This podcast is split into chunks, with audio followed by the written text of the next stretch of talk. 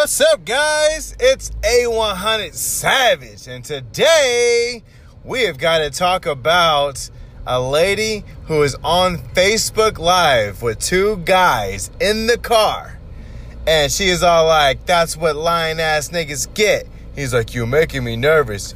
He's like, "The gun ain't even got the clip in, blood." Obviously not even understanding how a fucking gun works and can keep one in the chamber even with a clip out. It clearly says it before you buy it. Oh my gosh. So then she points the gun at him and says, "Say something, bitch." And bam, shoots him. Now, once she said it like that with all that confidence and all that air in her chest, that's called fucking murder. That's called premeditated murder. That's called attempted murder. That's called something other than involuntary manslaughter or just manslaughter or some kind of reckless endangerment or any of that.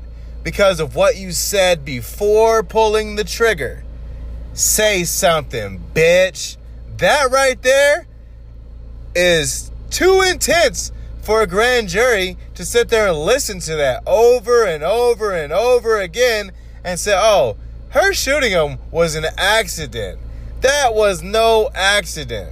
Was she surprised that the gun went off? Of course. She looked like just like anybody, any dumb motherfucker who plays with a loaded weapon and plays and flips it around and points it at people.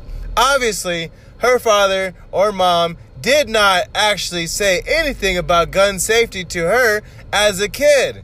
She should not have a gun, nor should she be playing with guns.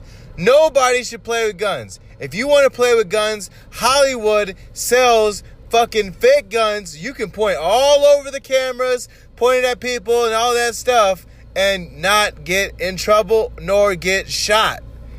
If you're playing with the real gun, you got to go through some real precautions before playing with it. Otherwise, shit like this happens, and you're trying to convince a grand jury that you're innocent and it was an accident.